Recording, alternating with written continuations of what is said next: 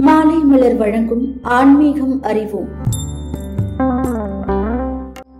வேளாங்கண்ணி மாதாவின் புதுமைகள். ஏறத்தாழ நானூறு ஆண்டுகளுக்கு முன்பு நாகப்பட்டினத்தில் இருந்த ஒரு செல்வந்தருக்கு வேளாங்கண்ணியில் வாழ்ந்த ஒரு இடையர்குல சிறுவன் ஒருவன் ஒவ்வொரு நாளும் பால் கொண்டு போய் கொடுப்பது வழக்கம். ஒரு நாள் அதேபோல் பால் கொண்டு போகும்போது வழியில் உடல் சோர்வுற்றதால் அந்த சிறுவன் சற்று ஓய்வெடுக்க ஒரு ஆலமரத்தின் நிழலில் குளத்துக்கு அருகே அமர்ந்தான். அப்போது சூரியனை விட அதிக ஒளி ஒன்று அவன் முகத்தில் பட்டது. உடனே கண்விழித்தான் அந்த சிறுவன். விண்ணக அழகு நிறைந்த அன்னை தெய்வீக குழந்தையை கையில் ஏந்திய காட்சியை கொண்டான். அந்த அன்னை புன்னகை தவிர தனது குழந்தைக்கு கொஞ்சம் பால் தருமாறு சிறுவனிடம் கேட்டார். சிறுவனும் பால் கொடுத்தான். அந்த குழந்தையும் பருகியது. சில வினாடிகளில் அந்த தேவ அன்னையும் குழந்தையும் அந்த இடத்திலிருந்து மறைந்தனர். செல்வந்தரின் வீட்டிற்கு நேரம் தவறி வந்த சிறுவனிடம் ஏன் பாலின் அளவு குறைந்திருக்கிறது? என்று விசாரித்தார் முதலாளி. சிறிது நேரத்தில் சிறுவன் சுமந்து வந்த பால் குடம் நிறைந்து வழிந்தோடியது. இதை பார்த்த செல்வந்தர் என்ன இது அதிசயம்? என்று மலைத்து போய் நிற்க அந்த சிறுவன் நடந்ததை கூற ஆரம்பித்தான். அச்சிறுவனும் தான் தான் வரும் வழியில் ஒரு தாய் கையில் குழந்தையுடன் தோன்றி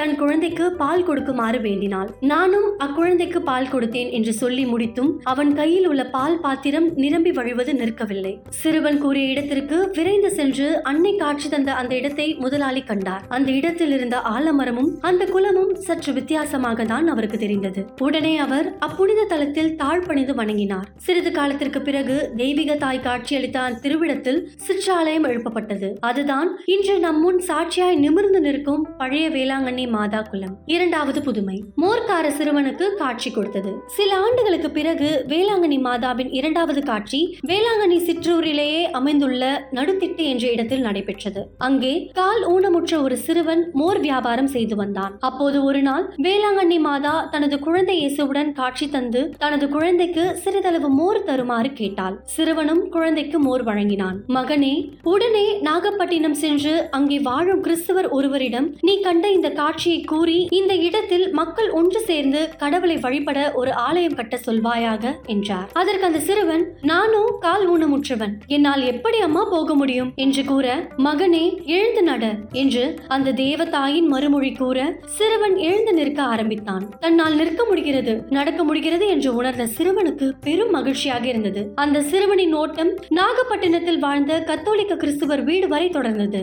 அங்கு வீட்டிற்கு சென்று நடந்ததை விளக்கினான். அவனின் வார்த்தைகளை கேட்டு ஆச்சரியமடைந்த கிறிஸ்துவருக்கு நேற்றிரவு வேளாங்கண்ணி மாதா ஒரு ஆலயம் கட்ட சொல்லிய கனவு நினைவுக்கு வந்தது. அந்த சிறுவனோடு அந்த இடத்திற்கு சென்று ஆலயம் கட்ட ஆரம்பித்தார்கள். அதுவே இன்று நாம் காணும் வேளாங்கண்ணி மாதா வீற்றிருக்கும் பேராலயம். மூன்றாவது புதுமை. கிபி பதினேழாம் நூற்றாண்டிலே வேளாங்கண்ணி மாதாவின் மூன்றாவது புதுமை நிகழ்ந்தது. அப்போது சீனாவில் உள்ள மாக்கோவிலிருந்து போர்ச்சுகீசிய வியாபாரி பாய்மர கப்பல் ஒன்று கொழும்பு நோக்கி பயணம் செய்து செய்து கொண்டிருந்தது. வழியில் கடுமையான புயலால் அந்த கப்பல் தாக்கப்பட்டது. அந்த கப்பலில் இருந்த மாலுமிகள் என்ன செய்வது என்றே தெரியாமல் கடலில் மூழ்கப் போகிறோமே என்று பயந்து அஞ்சி நடுங்கினார்கள். புயலின் வேகம் அதிகரிக்க அதிகரிக்க கப்பல் மூழ்கும் நிலை நெருங்கியது. அந்த நிலையில் மாலுமிகள் அனைவரும் கன்னி மரியாவிடம் கரம் குவித்து கண்ணீரோடு ஜெபித்தார்கள். அம்மா மரியே எங்களை இந்த கடும் புயலில் இருந்து காப்பாற்றும். நாங்கள் நலமுடன் கரை சேரும் இடத்தில் கன்னி மரியே உனக்கு ஒரு ஆலயம் எழுப்புகிறோம் என நினைத்துக் கொண்டார்கள். சிறிது நேரத்தில் கொஞ்சம் கொஞ்சம் கொஞ்சமாக புயலின் ஆக்ரோஷம் குறைய தொடங்கியது. அவர்கள் புயலில் சிக்கிய கப்பலும் ஓரிடத்தில் கரை சேர்ந்தது. அன்றைய தேதி செப்டம்பர் எட்டு. அன்று கன்னி மரியாயின் பிறந்த நாள் கப்பல் கரை சேர்ந்த இடம்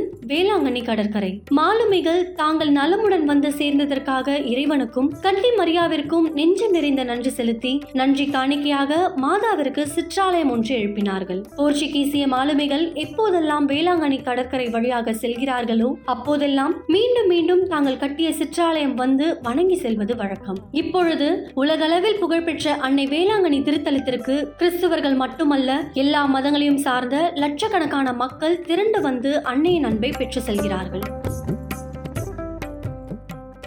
தொடர்ந்து இணைந்திருங்கள். இது மாலை மலர் வழங்கும் ஆன்மீகம் அறிவோம்.